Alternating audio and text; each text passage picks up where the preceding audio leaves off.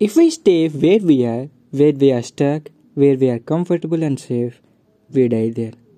We become like mushrooms living in the dark with poop up on our chins. If you want to know only what you already know, you are dying. You are saying, Leave me alone. I don't mind this little rat hole. It's warm and dry. Really? It's fine. When nothing new and get in, that's death. When oxygen can't find a way in, you die. But new is scary, and new can be disappointing and confusing. We had this world all figured out, and we and now we don't. Change and decisions are important. What's up, everyone? Welcome back. If you're new here, I am Aditya Mulukuri, the host of Tats Podcast, and today in this episode, we are discussing about how to manage our life transitions. Many times in our life, we face a lot of transitions.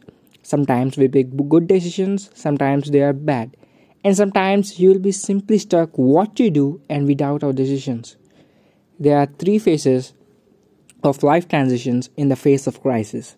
We feel chaotic and out of control. The transition comes in three phases. The long goodbye, in which we see our old self go. The messy middle, where we share our old habits and embrace new ones. The new beginning, where we take a rebirth. Now let's look look at how we can manage our transitions. A transition is how we get unstuck. A life quick may be a voluntary or involuntary, but the transition must be voluntary.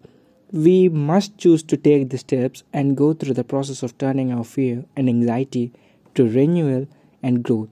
So, what tools are most effective? Based on the patterns I found in my research, here are a few tips I can give you that you or a loved one can use right now that will make whatever life transition you're experiencing go more efficiently. Number one, observe the transition carefully. Observing closely to your problems may not solve your problems, but it can help you finding odds in it. Never look at the solution based on today, tomorrow, or a month. Look for the long term. Thinking in the long term will solve this transition and you had a great chance to prevent any problems. In short, long term thinking means an internal consideration of number one is what might happen in the future, secondly, what are choices were affecting the future, and and thirdly, what do we know or not know about the consequences of those choices. All of these considerations may be must be part of building a better future. Number two, identifying your emotions.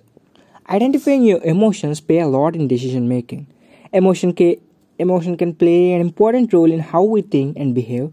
The emotions we feel each day can compel us to know, take actions, and influence the decisions we make about our lives, both large and small. In order to truly understand emotions, it is important to understand the three critical components of an emotion.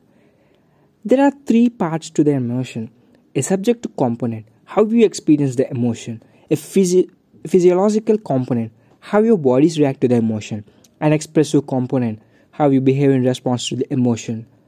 These different elements can play a role in the function and purpose of your emotional responses.